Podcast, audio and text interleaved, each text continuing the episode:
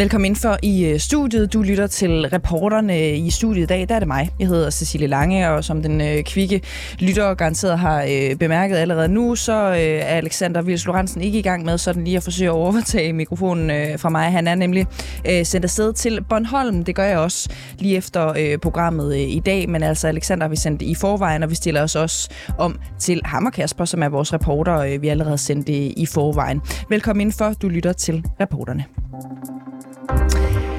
Aldrig før har danskerne skulle hive så mange penge op af lommen for at få med på bordet ugen igennem. Der har vi nemlig her på kanalen forsøgt at få svar på spørgsmålet, kan danskerne forvente, at fødevarepriserne falder igen, når inflationen og forsyningskrisen har lagt sig?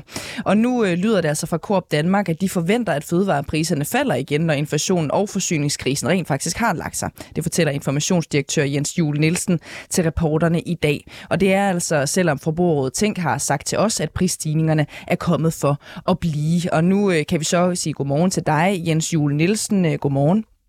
Godmorgen. Du er som sagt informationsdirektør i Coop Danmark, og det er godt, du er med, fordi så kan vi lige prøve at, at finde ud af, hvad der egentlig er op og ned i det her. Ikke? Øhm, yes. Jeg ved jo, at du forventer, at fødevarepriserne vil falde igen i jeres butikker. Øhm, hvordan kan det være? Jamen, vi forventer jo, at øh, de ekstraordinære store omkostninger, som vores leverandører har til energi og transport, øh, de falder, når vi får en mere normal situation. Og øh, når deres omkostninger falder, så skal øh, deres priser over for os også falde. Så skal vi altså betale noget mindre for de øh, varer, vi køber, end vi gør i dag. Og når vi skal betale mindre, så kan vi også øh, tage mindre øh, for varerne øh, hos øh, vores kunder i butikkerne. Ja, så det vil sige, at hvis øh, omkostningspriserne øh, for jer, så kan du rent faktisk øh, nu her i, i, i live radio øh, garantere, at jeres øh, priser ude i butikkerne, de også vil falde.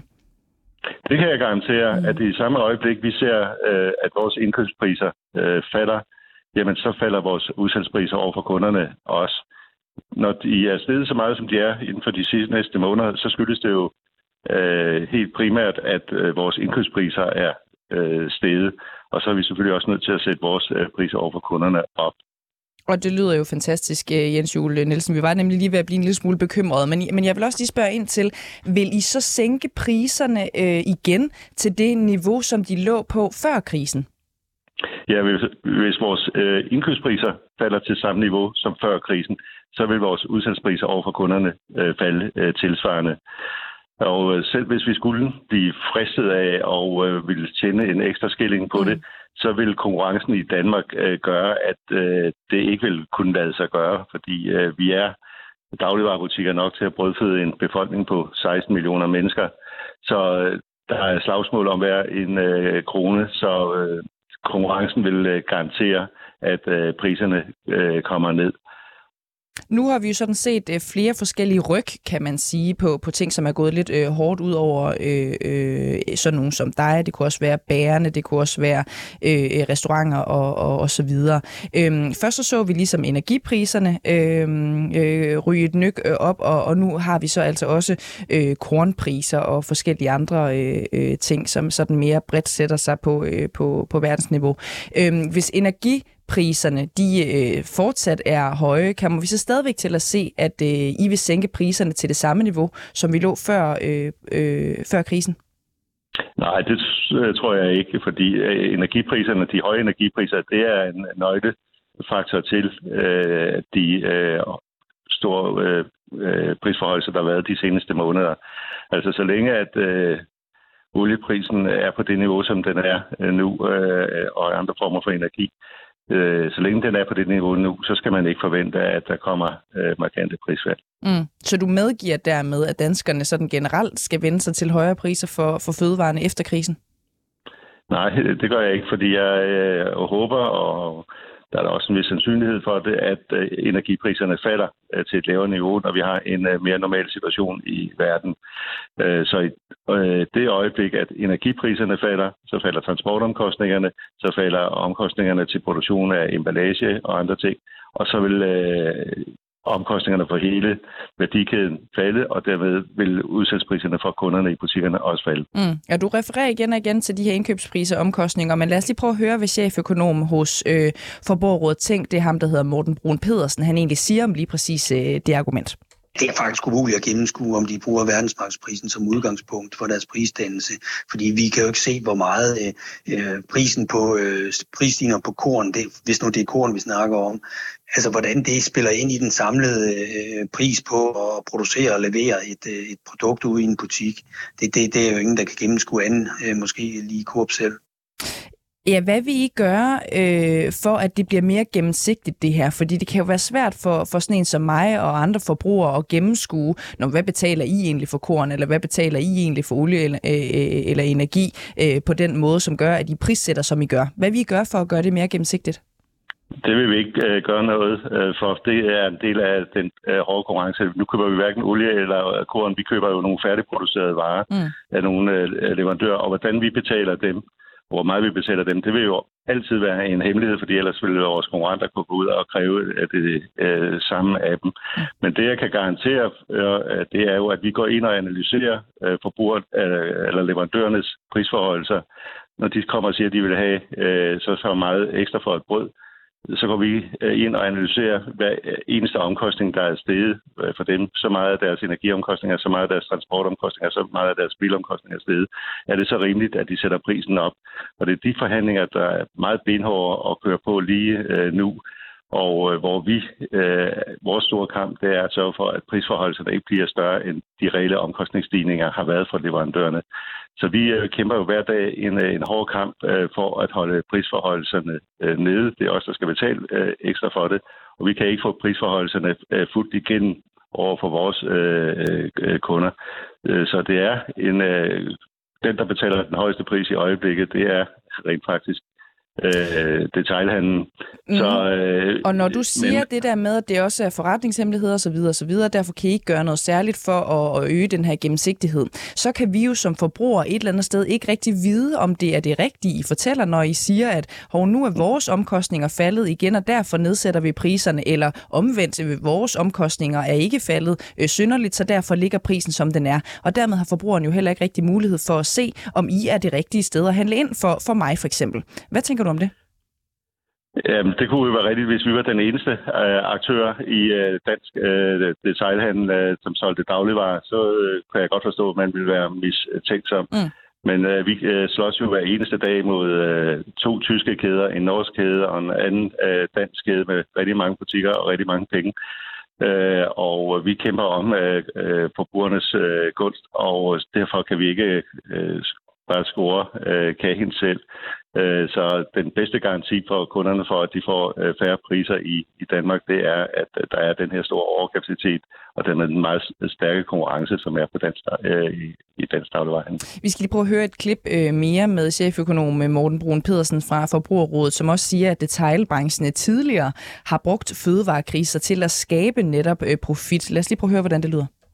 Jamen erfaringerne er, og det, det er der sådan set det videnskabelige studie, der viser, at for eksempel, når der tidligere været fødevarekriser, så har vi jo set, at øh, priserne de er jo stenen faktisk øh, meget ofte med mere end det, øh, som den øh, omkostningsstigning på råvarerne egentlig berettiger til, når man ser på det samlede omkostninger. Lad os lige spille den øh, videre til dig, Jens Jule Nielsen. Har I hævet priserne mere, end hvad omkostningerne er steget med? Nej, det har vi bestemt ikke generelt. Og hvis man øh, gør sig den ulejlighed øh, som ekspert i øh, forbrug, der kigger på indtjeningsgrad i øh, øh, vores butikker, så vil man se, at den er øh, meget lille i forhold til det, den meget store omsætning, øh, der er. Så vi befinder os i en branche øh, og et led, øh, hvor indtjeningen er øh, meget øh, beskeden. Så kan man diskutere om industrien, altså dem, der producerer varerne, om øh, de øh, scorer lidt. Men der er det så vores opgave at øh, presse øh, dem øh, til øh, de mindst mulige øh, øh, forhold sig af deres øh, priser over Ja, lad mig lige gribe fat i det. Så det du siger, det er, at du, du, øh, du skyder den faktisk videre, at du kunne øh, mistænke industrien for, hvis nogen, at det kunne være dem, der hævede øh, priserne en lille smule. Øh, men I er uskyldige i, i det her spørgsmål. Jeg har ikke en mistanke. Jeg siger, at det er vores opgave at sørge for, at der ikke er ekstra fortjenester i industriledet, altså i leverandørledet. Og øh, man kan en, øh, ekspert er velkommen til at kigge vores øh, offentligt tilgængelige mhm. regnskaber mm-hmm. igen og se, at vi arbejder med meget små det er bare, øh, indtjeningsmarginaler. Ja. Det er bare, om du har oplevet øh, på et eller andet tidspunkt, når I har siddet med forhandlinger ude hos øh, industrien og dem, som leverer øh, ting til jer, at de sådan lige har skruet lidt op for priserne i forhold til, hvad, hvad du synes var rimeligt. Ja, det oplever vi hele tiden, og derfor er det vores meget dygtige indkøbers opgave at øh, svare det modsatte. Hvis der er en leverandør, der siger, jamen jeg skruer den øh, op til det og det niveau, så siger vi, jamen så vil vi, øh, det skal du ikke gøre, og hvis han holder fast i det, jamen så finder vi en anden leverandør, der kan sælge øh, varen til en mere konkurrencedygtig pris. Mm. Og det er jo det samme, som kunderne oplever ude i butikken. Hvis vi øh, i vores butikker tager for meget øh, for en bestemt vare, jamen så går de over til konkurrenten og køber den til en billigere vare. Og det er det, der er en fri konkurrence, det er den bedste garanti for kunderne for, at de får øh, rimelige priser på deres dagligvarer. Jens Jule Nielsen, informationsdirektør i Coop Danmark. Tusind tak, fordi du vil være med her til morgen. Velbekomme. Og øh, så kan jeg også bare lige sige her til sidst, at vi har forsøgt at få en kommentar fra både Salling Group, øh, Rema 1000, øh, Dagrofa, Lidl og ABC Lavpris, men de har alle sammen afvist at kommentere på de her prisstigninger.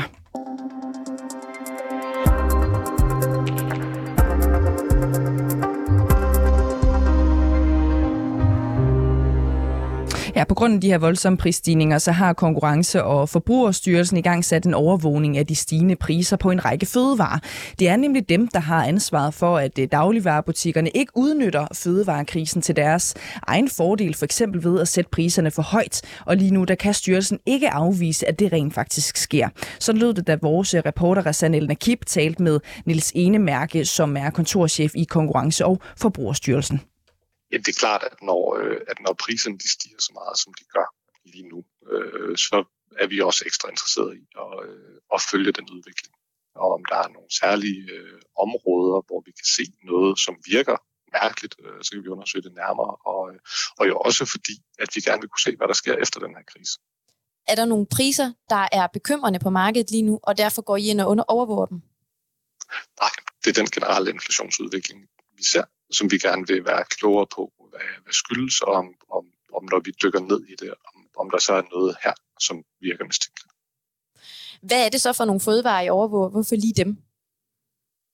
Øh, det er sådan et, et bredt udsnit af forskellige fødevarer, som er relevante for forbrugerne, og, øh, og, og som vi har udvalgt øh, ud fra en idé om, at, øh, at vi vil gerne kunne sige noget om en lang række forskellige øh, fødevarer, øh, og, øh, og nogle, som er vigtige for forbrugerne.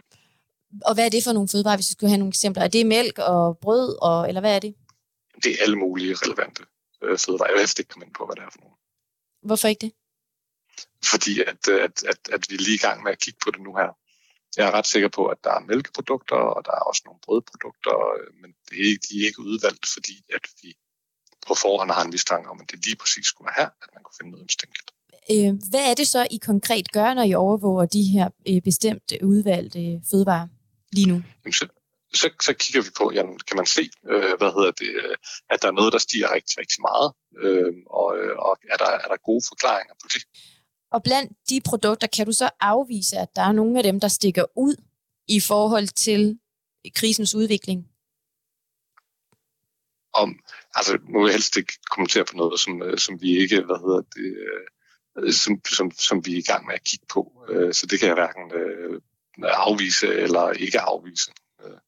Det er jo jeres opgave at holde øje med, at markedet fungerer, at, at der er den konkurrencedygtighed, som der skal være, og at detailhandlen ikke udnytter netop for eksempel en krise til at prissætte langt højere, end det er nødvendigt, end krisen tillader. Kan I afvise, at detailhandlen ikke udnytter krisen lige nu til at prissætte højere, end det er nødvendigt?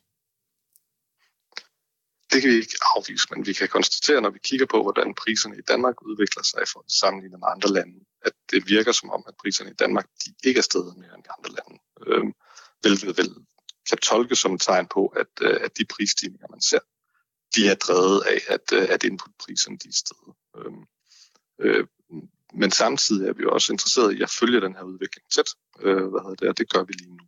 Øhm, men men så, så jeg kan hverken øh, afvise eller bekræfte, at, øh, at, at, at det skulle være øh, noget, som, øh, som kan henføres til, at der er nogen, der udnytter en situation. Hvis nu I finder ud af, at noget er galt, hvilke beføjelser har I så over for øh, detaljbutikkerne?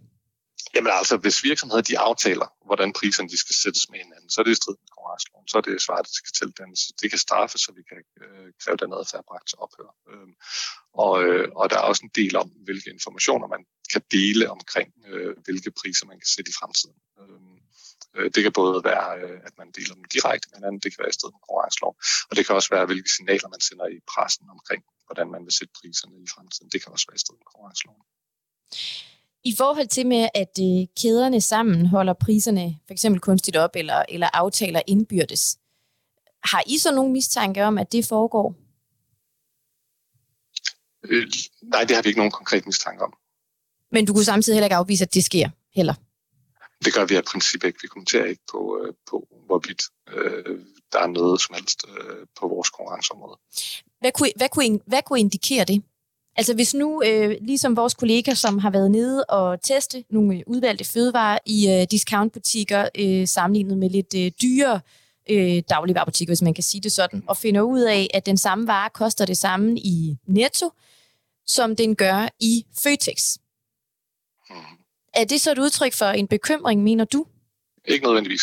Øh, det kan også være udtryk for, at, øh, at de konkurrerer intensivt. Øh, Øh, så, så, så altså, det vil ikke være nok til at rejse en bekymring. Altså for at kunne vise, at virksomheder de har aftalt øh, priser, altså så vil vi jo, øh, altså, altså det er jo det, det, det er langt mere omfattende, og vi, øh, og vi kræver dokumentation for, at der faktisk er sket en samordnet praksis, som det hedder. Øh, så det, det, det er noget andet. Øh, det, at, øh, at der er ens priser i, øh, i, øh, i, i to butikker, som er uafhængige, Altså det kan være udtryk for, at der er øh, rigtig velfungerende konkurrence. Det kan omvendt også øh, hvad hedder det, skyldes, at man har aftalt priserne. Ja. Hvad, var det, du helt konkret sagde, at, at I kunne gøre? Men altså, hvis virksomheder de laver karteller, det vil sige, at de, altså, at de øh, aftaler eksempelvis, øh, hvilke priser de skal sætte, øh, så er det i strid med konkurrenceloven, og så kan vi øh, kræve den adfærd øh, bragt til ophør.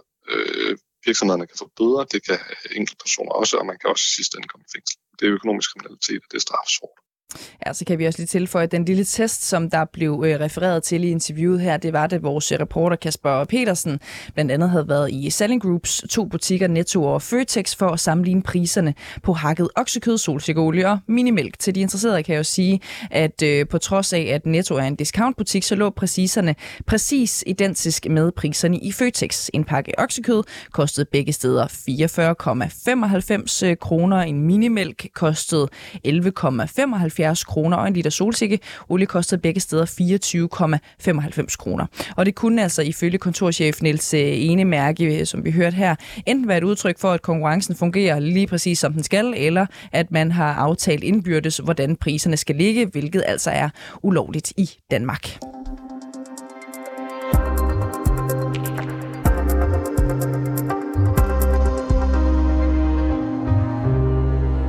Vi har her på reporterne øh, tidligere fortalt, hvordan Roskilde Sygehusets fødeafdeling døjer med underbemanding og så kritisable arbejdsforhold, at de har fået en overlæge til at sige op i protest og anmelde afdelingen til Styrelsen for Patientsikkerhed. Han føler sig simpelthen ikke 100% overbevist om, at de fødendes øh, liv ikke er i fare.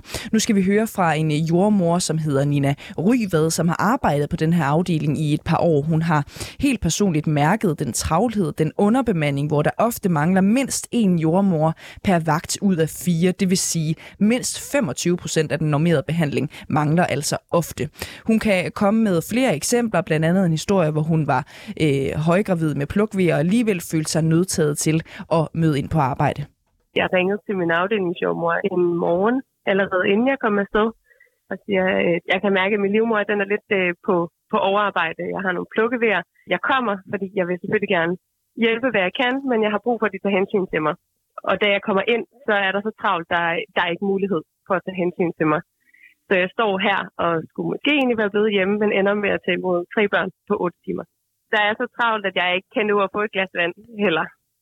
Hvorfor tog du ikke hjem, da du opdagede, at der ikke var mulighed for at tage hensyn til dig? Det er et rigtig godt spørgsmål, fordi det var jo det, jeg burde gøre i forhold til, hvis der er nogen, der højere op skal se, hvor problemet ligger. Men den konstante dårlige samvittighed over for de fødende gør, at man bliver alligevel. Jeg kunne jo godt se, at det brænder. Og alternativet ved, at jeg ikke var der, det var, at altså, mine kollegaer de skulle tage imod tre børn mere. Så du har ret i, at jeg burde nok være taget hjem. Og det, jeg gjorde efterfølgende, det var selvfølgelig, at jeg tog fat i ledelsen og sagde, at det, det kan ikke passe, at alternativet er, at jeg slet ikke kommer, når nu jeg godt kunne komme og hjælpe i hvert fald lidt. Jeg ved jo, at, at du også kan ikke genkende til øh, tidligere overlæg på afdelingen Bjarke Lund Sørensens forklaring, som han også har givet til os på, øh, på 24-7, om at øh, han sammenlignede en enkelt nat eller aften på afdelingen med, øh, med Afrika. Jamen, jeg var der øh, morgen efter den her nat, og der var også kraftigt underbemandet den nat. Og jeg møder ind til en afdeling, hvor der er ikke ryddet ordentligt op. Der, der ligger endda et blodspor hen ad gulvet på gangen, da jeg møder ind. Og fordi jeg er i sidste trimester på daværende tidspunkt af min graviditet, så har corona skånet mig, fordi jeg ikke må have patientkontakt. Så jeg sidder ligesom og skal, skal følge op på alle de her forløb. Det vil sige, det er mig, der ringer til dem, der har født om natten, og skal undskylde på afdelingens vegne og tager skraldet. Øh, og de det er mig, sure? der sidder... Øh, heldigvis ikke. Og det, jeg tit ser fra de fødende, det er, at de nøjes, at de øh, siger, jamen, vi har det jo godt. Altså, mig og mit barn overlevede. De tager sig til takke med, at det er nok, at vi overlevede. Og så spørgsmålet er, om vi taber dem på gulvet på andre måder. Altså, at de kommer fysisk godt igennem fødslen.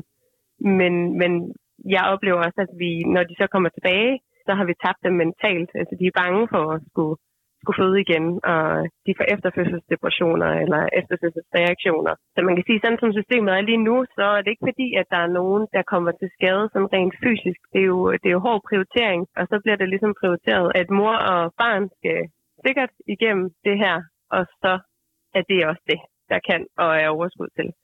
Det var ikke tænkte eksempler, det er øh, Det er ikke tænkte eksempler, eksempler. fordi at desværre er travlheden ikke en ny ting. Nu har jeg været uddannet snart tre år. Det, jeg har vidst fra start, hvad det var, jeg skulle ud i.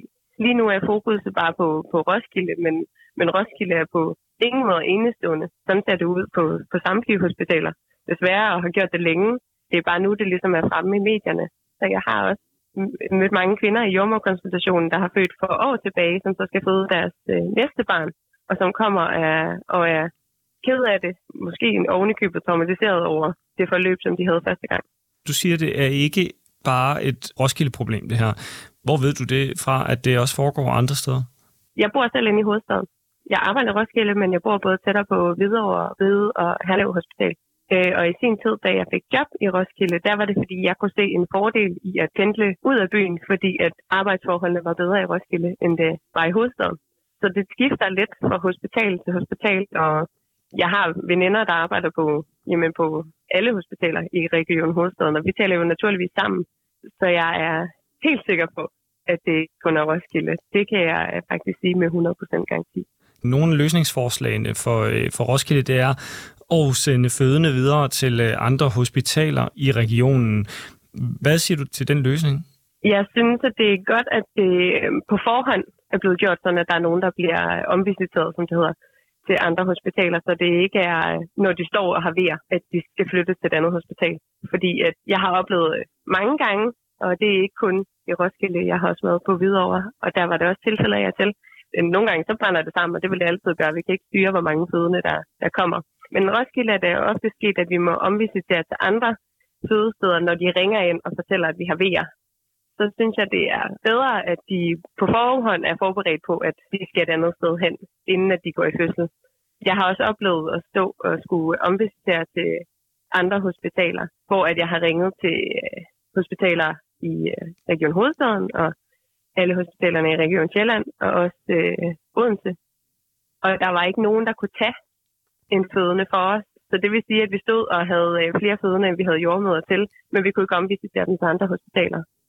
Hvad gør man så, hvis man ikke kan få et andet hospital til at tage dem, og der ikke er jordmøder nok? Så er det hardcore prioritering. Så må man prioritere, hvem der er mest akut og har, har mest akut brug for hjælp. Så bliver det i ren fysisk forstand, at vi, det kan godt være, at man kommer ind og er helt i starten af fødslen og er rigtig bange og har brug for en jordmor. men at vi må prioritere hende, der har pressetræng og skal føde her nu, og så må hende den anden vente på, at der er en jordmor, der bliver ledig.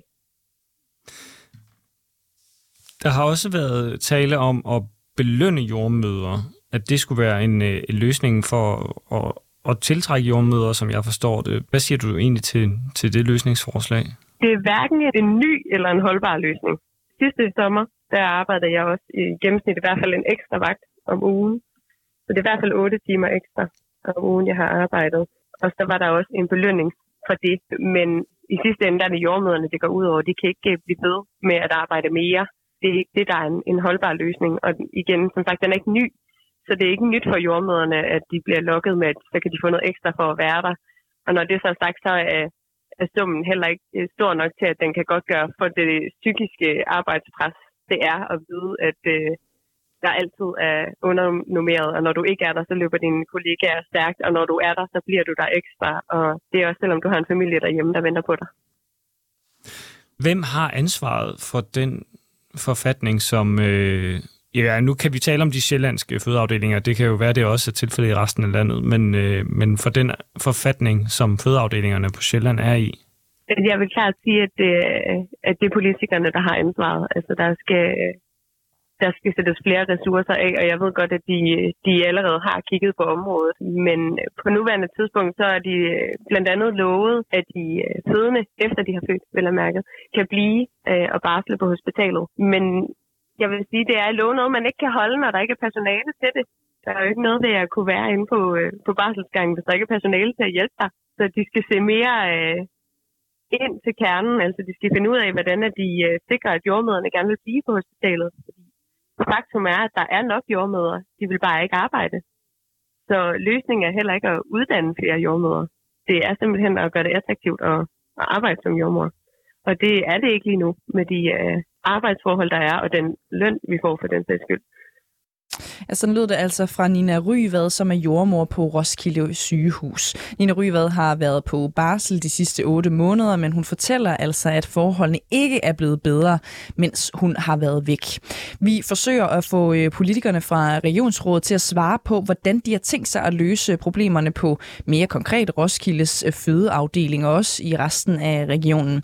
Underbemandingen af jordmødre er et velkendt problem på fødeafdelinger i Region Hovedstaden, og nu også altså Region Sjælland. Hvis der er nogen, som sidder og lytter med derude og kender til andre afdelinger i landet, hvor de har øh, problemer, så må I meget gerne kontakte os, fordi vi kommer til at bruge tid og, og kræfter på det her område de næste øh, uger. I kan sende en øh, mail til os. Det gør I på reporternesnablag247.dk. I er også øh, velkomne til at sende en sms ind til os. Det er på 92 45 99 45.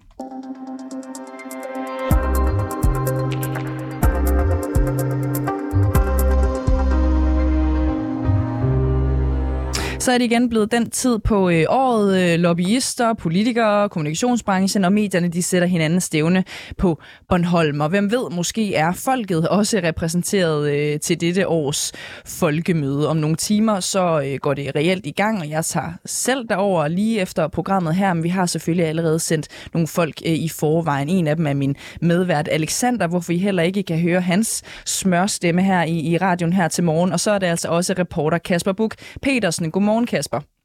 Godmorgen. Kasper, vil du ikke lige forklare øh, øh, lytterne, hvad det egentlig er, vi sætter fokus på på folkemødet i år? Jo, altså, vi er jo ikke taget herover for at danse og drikke øl, i hvert fald ikke kun, men vi er også taget herover for at øh, belyse, ja, hvad skal vi sige, det er jo den første, det første folkemøde siden 2019 i sådan fuld skala. Og øh, mange ting har ændret sig siden 2019, men har det også ændret sig, det her med, at det egentlig bare reelt set det er min holdning det her, er en fætter kusinefest? For, øh, for den her mediebranche, for kommunikationsbranchen, for lobbyisterne og for øh, politikerne. Jeg står her ikke helt alene, som du også så ganske rigtigt siger. Så står jeg her sammen med din øh, normale medvært, Alexander Lorentzen. Alexander, hvad er det, vi kommer til at have øh, fokus på herover på Folkemødet i år? Ja, hvis der jo en gang for alle har afklaret, om Folkemødet er folkeligt, eller om det er sådan en fætter kusinefest. For når alt kommer til alt, så er der jo rigtig meget, der foregår bag kulissen herover. Ikke politikerne, lobbyisterne, public affairs sidder til deres netværksfrokoster og deres lukkede receptioner og at aftaler jo på en eller anden måde også individuelt, hvordan de skal påvirke hinanden, ikke? Altså, hvordan kan, øh, hvordan kan organisationerne få påvirket politikerne til at lave noget politik?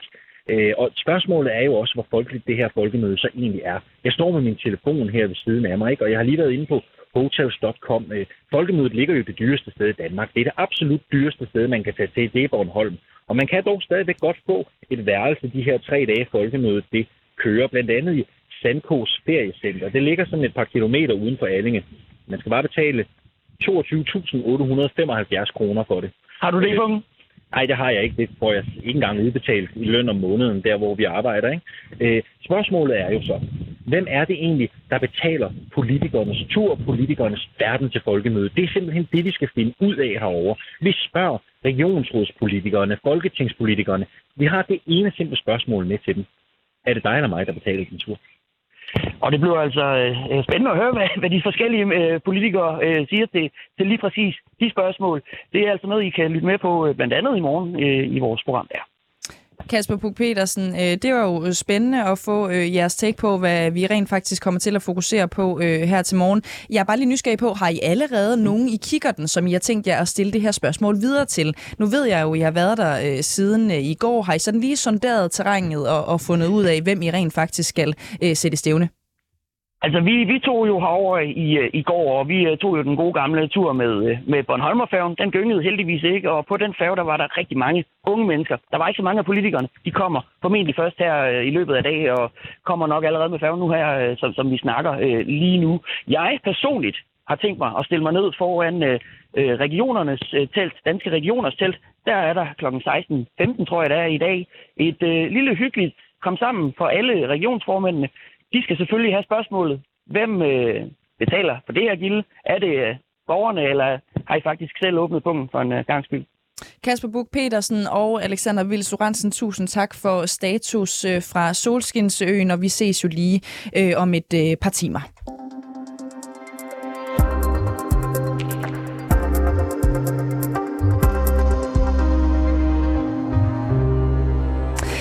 Indien der er der lige nu store spændinger mellem muslimer og hinduer.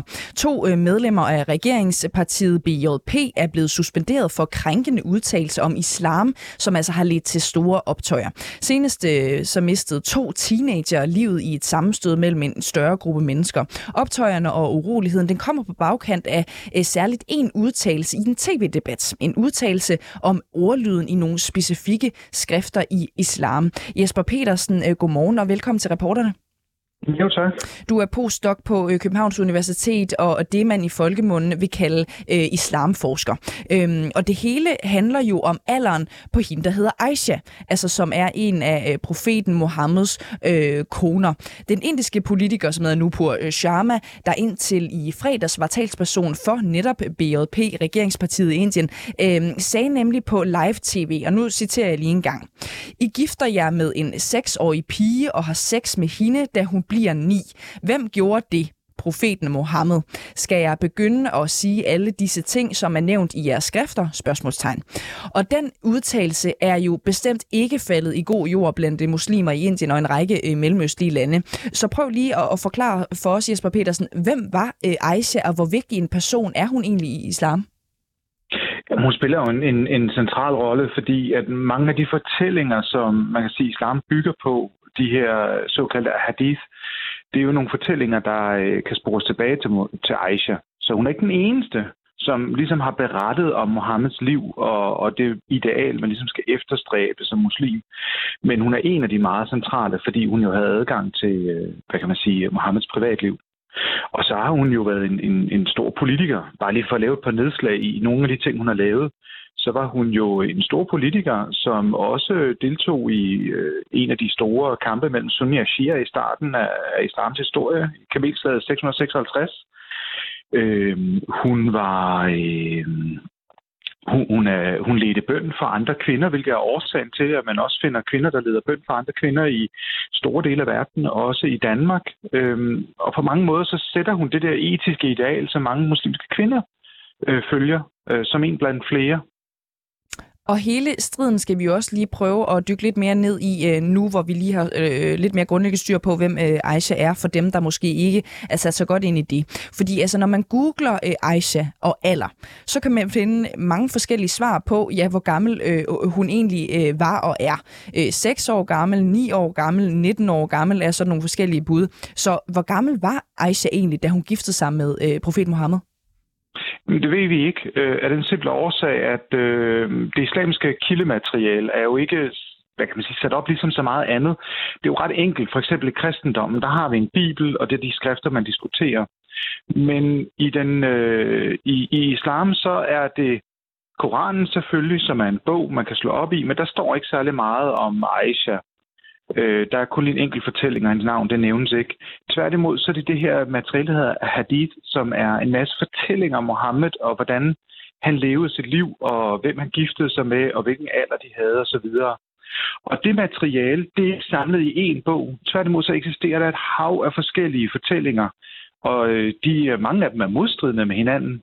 Så det, som islamiske lærte gør for at komme frem til en øh, hvad kan jeg sige, en tanke om, hvad er islam. Det er blandt andet ved at sortere i dem i de her beretninger og sige, afgør, hvilke nogen er beretninger er, øh, er sande, og hvilke nogen er falske. Og så er det jo klart, at hvis man mener, at en, hvor hun er 19 år, er, er sand, jamen så bliver hun 19 år gammel, og hvis man mener, at en, hvor hun er 6 år gammel, så man mener, at den er sand, jamen så bliver hun jo 6 år gammel. Og det har meget stor betydning for, hvilken islam man så kommer frem til.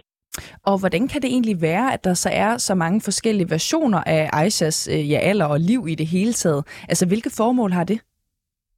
Jamen, det skyldes, at, øh, at de her beretninger er først blevet samlet sammen øh, lang tid efter, at, øh, at Mohammed han var død. Altså, øh, og det vil sige, at den måde, beretningerne eksisterer på, det er, at dem, der har rejst rundt i det store islamiske rige, der kom efter Mohammeds død, øh, de er rejst rundt fra, øh, fra by til by og hørt folk fortælle om, at min far fik at vide fra sin farfar eller lignende, sådan fortællinger tilbage til Mohammed. Og så har man indsamlet det her nogle meget, meget store øh, hadithværker, hvor at, øh, at alle de forskellige fortællinger fra forskellige byer og forskellige områder ligesom er samlet op. Og der er opstået forskellige versioner igennem årene, som så alle sammen samles op, så omkring 150-200 år efter Mohammeds død. Og, og det er derfor, det bliver så vanskeligt at sige præcis, hvor gammel hun var. Og vil det så også sige, hvis man skal prøve at, at, at tage den her kritik meget øh, alvorligt, at der vil have været nogen, øh, øh som måske har levet i, i samtiden, og som har berettet om det øh, til de, som har indsamlet de her forskellige skrifter, at der har været nogen i hvert fald, som har opfattet, at Aisha var seks år gammel? Øh, ja, helt bestemt. Altså, det er jo derfor, det er blevet skrevet ned, og, og, men, men det vil du også kunne finde i dag. Altså, du, kan, du vil jo kunne finde islamisk lærte i dag, som mener, at Aisha var øh, 6, 8, 9 år gammel, og derfor så er der ikke noget galt med at indgå ægteskaber med, med piger øh, på den alder.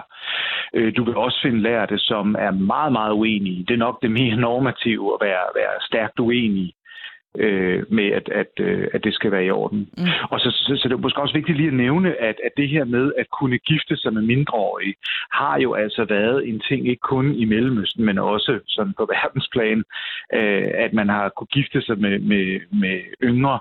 Det var først i 1854 for eksempel, at den koptiske kirke i Ægypten kom ud med en udtalelse om, at øh, børneægteskaber, det var ikke i orden. Mm. Øh, så, så altså det, det har været en mere en, en bredere forankret øh, praksis end, øh, end bare den islamiske.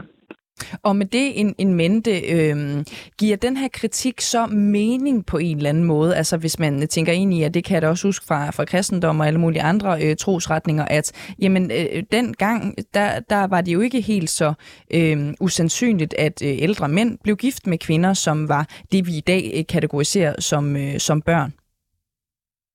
Jeg ved ikke, om den giver mening eller ikke giver mening. Altså, det er jo... Den giver jo ikke mening i den forstand, at hvis ikke muslimer øh, mener, altså de muslimer, man debatterer med, hvis ikke de mener, at man kan praktisere børneægteskaber, hvis ikke de mener, at det er et etisk ideal, man skal efterstræbe, så giver det jo ikke meget mening at kritisere dem for det. Fordi så bliver det jo sådan en, hvad kan man sige, ikke-muslimsk islam, altså hvor det er ikke-muslimer, der kommer og fortolker skrifterne for muslimerne og påstår, at sådan her ser islam ud, og så står muslimerne uenige. Altså det bliver en meget, meget underlig, besynderlig situation. Men den ser vi faktisk meget ofte, ikke kun i Indien, men også i dansk kontekst, hvor det er ikke muslimer, øh, som øh, enten som debattør eller politiker eller noget andet, går ned og, og fortolker skrifterne og siger, at Mohammed var pædofil eller et eller andet, og så bagefter siger, at det er sådan, islam ser ud. Men det er jo bemærkelsesværdigt, at øh, størstedelen af muslimer jo er uenige. Det er jo også derfor, de reagerer og siger, at vi vil selv have lov til at bestemme, hvad islam er. Det skal I ikke muslimer ikke fortælle os. Det er vores religion. Det er os, der tror på Gud. Øhm, så på den måde, så kommer det, det, det bliver noget, en noget underlig konstruktion af, af kritik, når man kritiserer nogen, og selv konstruerer den religion, som man, øh, hvad jeg vil sige, øh, kritiserer. Giver det mm. mening? Mm. Men jeg bliver også nysgerrig på, at hvis man øh, for eksempel er praktiserende muslim og har haft muligheden for selv at udvælge, øh, hvad man tror på øh, og hvilken alder man øh, mener, at Aisha har haft, da hun blev gift med profeten øh, øh Mohammed. Øh, hvorfor tror du så, at man tager øh, kritikken så, så voldsomt op? Man kunne bare vælge at sige, at jamen, det er en fejlfortolkning. Øh, jeg mener det her. Øh, slutbrud med det. Ja, det skulle man tro, man kunne, men problemet er jo, at, at mange af de her ikke-muslimske fortolkninger, der står, øh, der står folk jo fast, fordi det, det at fortolke islam og, og sige, at islam handler blandt andet om pædofili og andre ting, nogle gange kan have en meget vigtig funktion for ikke-muslimers øh, hvad kan vi sige, identitet. Mm. For at man kan hæve sig op som noget andet, så bliver man nødt til at kunne sige noget om en anden. Og på den måde, så, så bliver det meget svært i offentligheden at kunne tage ejerskab over sin egen religion, fordi man ender i en konkurrence med ikke-muslimer om at definere øh, islam. Og det, det, det er jo der, hvor at, at den, det, at ikke-muslimer går ind og prøver at definere muslimers islam, det bliver jo en magtudøvelse, som kommer til at ramme muslimer. Fordi det bliver jo offentlighedens definition af, hvad det er, hvad islam er, og hvad det vil sige at være muslim. Øh, så det påvirker muslimers identitet. Og derfor øh, er det ofte, at vi får de her ret voldsomme reaktioner. Øhm, de her udtalelser fra Nupur Sharma, øhm, de kommer jo efter, at en muslimsk politiker havde talt nedsættende om nogle hellige fund, der knytter sig til hinduismen, som øh, Nupur Sharma tilkender sig. Øhm, hendes punchback, kunne man kalde det, er så at trække Aishas alder frem i lyset, og der er jo ingen tvivl om, at det måske i 2022 er kontroversielt at gifte sig øh, med et barn. Nu spørger jeg dig som øh, historiker, ikke? Altså, hvis man læser de her skrifter i den kontekst, de er skrevet, er det så kontroversielt, at hun har den alder? Ja, altså øh, først og fremmest så skal jeg måske lige understrege, at øh, det er jo ikke kun øh, ikke-muslimer, der, der laver øh, islam. Altså man kan sige, ikke hinduer laver jo også hinduisme, mm. og ikke kristne laver også kristendom. Så den, den dynamik, jeg taler om, er jo, er jo går på tværs af det hele. Øh, og så var der øh, det kontroversielle. Øh, nej, altså øh, ægteskaber med, med mindreårige, det er der jo blevet set på, på en helt anden måde. Øh, og der er jo heller ikke nogen tvivl om, det kan du gå ind og kigge i, øh, i selv den europæiske tra- filosofiske tradition. Der har vi jo en af de store værker, eksempelvis Platon, øh, Symposion, hvor den højeste kærlighed ligesom bliver øh, det at have sex med, øh, hvad hedder det, det vi i dag vil kalde mindreårige drenge. Så selve ideen om at have seksuelle relationer med nogen, der er yngre og stor aldersforskel, er der jo ikke noget sige, øh, kontroversielt ved, når man går længere tilbage i tiden. Men det er klart, øh, det, det går jo ikke i dag. Og du vil jo også se muslimer, der siger, ja ja, øh, det kan godt være, at Mohammed han giftede sig med en 6-årig eller 9-årig eller et eller andet. Han konsumerede måske først ægteskabet senere, vil de påstå. Og så vil de sige, men tiderne har ændret sig. Det var okay i fortiden, det er ikke okay i dag. For ofte så gør troende mennesker det, de skubber meget af det materiale, som ikke beriger deres liv væk. Og så læser de den del af de religiøse tekster, som beriger deres liv. Og det er jo også noget, der går på tværs af religioner. Øh, og på den måde, så spiller det her øh, ægteskab med Aisha og alderen ofte en meget, meget større rolle for ikke-muslimer, som skal kritisere end det spiller for troende muslimer. Øh, det, det, det, det er den detalje, jeg sådan prøver at, at, at trække frem. Mm. Ligesom det, som øh, der er blevet, hvad hedder det, man har hævet frem fra de øh, hinduistiske skrifter, jeg går ud fra, det er Rig Veda eller, eller øh, øh, Bhagavad Gita eller en af de andre skrifter. Øh, det også spiller en større rolle for ikke-hinduer, end det gør for hinduer osv.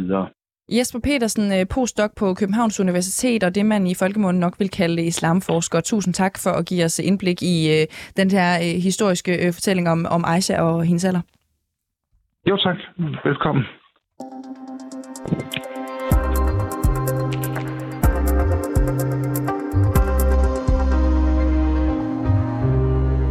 Asylbehandling i Rwanda, ja, det er jo den socialdemokratiske øh, drøm. I Storbritannien, der har de faktisk øh, fået lavet en aftale om en sådan ordning, og efter planen, så skulle første fly med øh, flygtninge afgå fra Storbritannien tirsdag, men noget gik altså galt. I sidste øjeblik, så kom den europæiske menneskerettighedsdomstol med en kendelse, som effektivt stoppede flyet og tvang de engelske myndigheder til at udsætte udrejseplanerne. Spørgsmålet er nu, om det så også sætter en kæp i hjulet for den danske drøm om asylbehandling i Rwanda.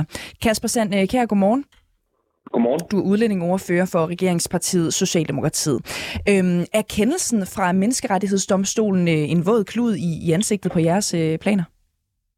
Nej, det er det sådan set ikke. Altså, vi følger selvfølgelig øh, det, der foregår nu i, i Storbritannien, og, og læser selvfølgelig også ned i dommen fra, fra den europæiske menneskerettighedsdomstol. Men vi har jo valgt lidt forskellige tilgange i Danmark, og Øh, Storbritannien, og derfor fortsætter vi stadigvæk forhandlingerne med, med regeringen i Rwanda om at, at lave en aftale, hvor at, at de kan modtage øh, asylansøgere fra Danmark, og dermed kan være med til at stoppe øh, den øh, frygtelige, inhumane øh, situation, verdens flygtninge er i i dag, hvor de er nødt til at tage en farfuld tur hen over Middelhavet i hænderne på, på menneskesmugler. Mm.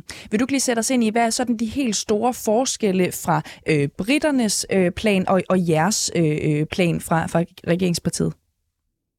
Jo, altså jeg kan jo ikke i detaljer øh, udtale mig om den britiske plan, det skal de jo selv gøre, men, men en af de forskelle, øh, som jeg i hvert fald kan se, det er jo, at hvor vi i Danmark har valgt at sige, at vi vil have en, en juridisk bindende øh, aftale med øh, regeringen i Rwanda, der sikrer, at menneskerettigheder øh, bliver overholdt, at Danmark stadig lever op til sine øh, internationale forpligtelser. Der har Storbritannien valgt en model, hvor at de tror jeg stadig forhandler om det juridiske, mens at de ligesom vil, vil begynde øh, etableringen af, af asylcenteret. Og det er jo også noget af det, jeg tror, den europæiske menneskerettighedsdomstol har, har lagt vægt på i deres dom. Mm. Så kan man sige, og jeg spørger helt nysgerrigt, altså rokker den her afgørelse slet ikke ved jeres øh, planer? Nej, altså vi tror stadigvæk på, at det, det kan lade sig gøre, og derfor fortsætter vi også forhandlingerne med Rwanda, men det er selvfølgelig klart, at vi følger jo også øh, situationen i øh, Storbritannien og, og, og de juridiske diskussioner, der er der, og, og, og dommen fra, fra menneskerettighedsdomstolen. Kan du lige prøve at forklare øh, øh, kort, hvad det specifikt er ved menneskerettighederne, som jeres planer måske øh, kan risikere at være på kanten af med det britiske eksempel in mente? Ja, altså vores udgangspunkt er, at vi vil forhandle en aftale med øh, regeringen i Rwanda, der øh, også juridisk er forpligtet øh, på, at menneskerettighederne for de øh, asylansøgere, som er kommet til Danmark og som bliver transporteret til til Rwanda, hvor de får behandlet deres asylsag, at, at de selvfølgelig er øh, overholdt. Og det vil vi være helt sikre på, før at nogle øh, asylansøgere bliver øh, flået til Rwanda. Og det er derfor, vi stadigvæk er i, er i forhandlinger med regeringen i Rwanda for at finde den præcise model for, hvordan øh, vi sikrer det, og det vil jo givetvis også indebære, at den, den danske stat øh, øh betaler for det. Mm. Hvad er det for nogle forhandlinger, som er i gang med øh, Rwanda lige nu? Jamen, det er jo præcis øh, forhandlinger om at lave øh, en aftale, der jo både etablere et modtagscenter for øh, asylansøgere, og hvordan vi sikrer øh, menneskerettigheder og konventioner overholdt. Der er det sådan set også et samarbejde om øh, arbejde på, på at forbedre menneskerettighederne i det hele taget, jo andre bekæmpe øh, korruption og, og andet. Øhm, Kasper Sandkær, hvornår bliver det første fly med øh, asylansøgere sendt i luften, tror du? Altså fra Danmark eller fra Storbritannien? Fra Danmark, tænker jeg på. Ja, det tror jeg er for tidligt at sige. Øh, altså, det kræver jo, at vi har den aftale øh, på plads først, og det, det arbejder vi stadig på, så, så det skal jeg ikke kunne spore. Hvad, hvad tror du? Det er bare, øh, altså, hvad er realistisk? Ja, men det ved jeg ikke. Det, det kommer jo helt an på, øh, på de forhandlinger, og, og det er klart, når de er afsluttet, så er der jo så også et mere sådan øh, praktisk spor med at etablere et modtagscenter, øh, have faciliteterne øh, på plads osv. Så, videre. så så hvornår det kan ske, det, det ved jeg simpelthen ikke. Mm. Jeg kommer lige med et, øh, et, et øh, citat øh, til dig nu her. Øhm, jeg vurderer, at det er meget usikkert, om den danske regering nu kan sende flygtninge til Rwanda, uden at komme i problemer med den europæiske menneskerettighedsdomstol. Det siger Martin Lemberg Pedersen, som er chef for politik og samfund i Amnesty International i, i Danmark. Øhm, gør det indtryk på dig, når altså en, en ret prominent chefen for politik og samfund i Amnesty International, han siger, som han gør her? Nej, altså det er jo ikke vurderingen fra de danske myndigheder og øh, juristerne i embedsværket, at øh, den dom, øh, som den europæiske menneskerettighedsdomstol har afsagt øh, i forhold til, til Storbritannien, at det skulle have direkte konsekvenser for den aftale, vi sidder og forhandler med Rwanda. Og det er jo heller ikke britternes udgangspunkt, at det her sætter en stopper øh, for deres planer. Øh, jeg tror nu mere, de, de ser det som, at det har forsinket øh, deres planer. Der er nogle, nogle, nogle flere juridiske elementer, man skal have på plads, inden man kan, inden man kan øh, fortsætte og, og etablere et, et modtagscenter for britiske asylansøgere i Rwanda. Mm. Hvad, altså, hvad nu hvis, og nu er det jo lidt et tankeeksperiment, kunne man sige, ikke? hvis menneskerettighedsdomstolen på en eller anden måde, øh, også i dansk kontekst, får sat en stopper øh, for det her. Nu, nu så vi jo, at der var ret stor dramatik omkring øh, afrejsen fra, fra Storbritannien. Øhm, øh, advokater i sidste øjeblik, som ligesom øh, gik ind i enkeltsager, og menneskerettighedsdomstolen var inde over. Altså, hvad nu hvis øh, menneskerettighedsdomstolen på en eller anden måde får sat en stopper for det her? Øh, hvad gør I så? Ja, det må vi jo øh, tage til den tid. Altså, vores udgangspunkt er jo, at det her godt kan lade sig gøre øh, med øh, respekt både for menneskerettigheder og for, for Danmarks internationale forpligtelser. Og det er jo også vurderingen i, øh, øh, af de danske myndigheder, og derfor fortsætter vi jo arbejdet og, og følger selvfølgelig det, der foregår i forhold til Storbritannien. Men det er jo også klart, at her, her betræder vi jo nyt land. Øh, der er jo ikke nogen, der har øh, gjort øh, det her før, og derfor vil der sikkert opstå øh, komplikationer, øh, også, også når vi kommer nærmere og skulle etablere det øh, øh, for Danmarks vedkommende. Men det ændrer sådan set ikke på, at vi ikke kan se nogen anden vej udenom, end at hvis vi vil sætte en stopper for den spontane asylansøgning, der både betyder, at asylansøgere sætter deres øh, liv på spil, at det er langt de færreste flygtninge, der kommer til Europa, som er dem, der får øh, mest af hjælpen, som der bliver brugt øh, flest ressourcer på, og som samtidig fratager de europæiske lande herunder jo Danmark retten til også at bestemme, hvor mange asylansøgere vi vil have øh, til landet ad gangen, jamen så er det her et redskab, vi er nødt til at tage i brug. Mm. Noget af det, som I har fået kritik ved øh, omkring den her øh, aftale, det var jo, jamen, hvordan kan I egentlig sikre, at I overholder øh, menneskerettighedsdomstolens øh, øh, anbefalinger og konventioner, øh, når det er, som du netop siger, ubetrådt land? Hvordan, hvordan vi sikrer det? Jamen det er jo øh, igennem den aftale med øh, regeringen i Rwanda, at der der skal være en forpligtelse øh, for øh, Rwanda, der sikrer, øh, at øh, menneskerettighederne bliver overholdt for de asylansøgere, der øh, får behandlet deres sag i Rwanda. Og hvordan vil I sikre, at de rent faktisk lever op til de forpligtelser? Det er jo så det, vi adresserer i de forhandlinger, men, men noget af det, man jo øh, kan ud over, kan man sige, en juridisk forpligtelse øh, til det, og at det jo er en betingelse for, at, at det overhovedet kan lade sig gøre, og at vi øh, betaler for det, så kan man jo øh, derudover også etablere forskellige øh, former for, for tilsyn og, og kontrol med det. Kasper Sandkær, øh, tusind tak, fordi du var med her til morgen. Selv tak. Du er udlændingoverfører for Socialdemokratiet.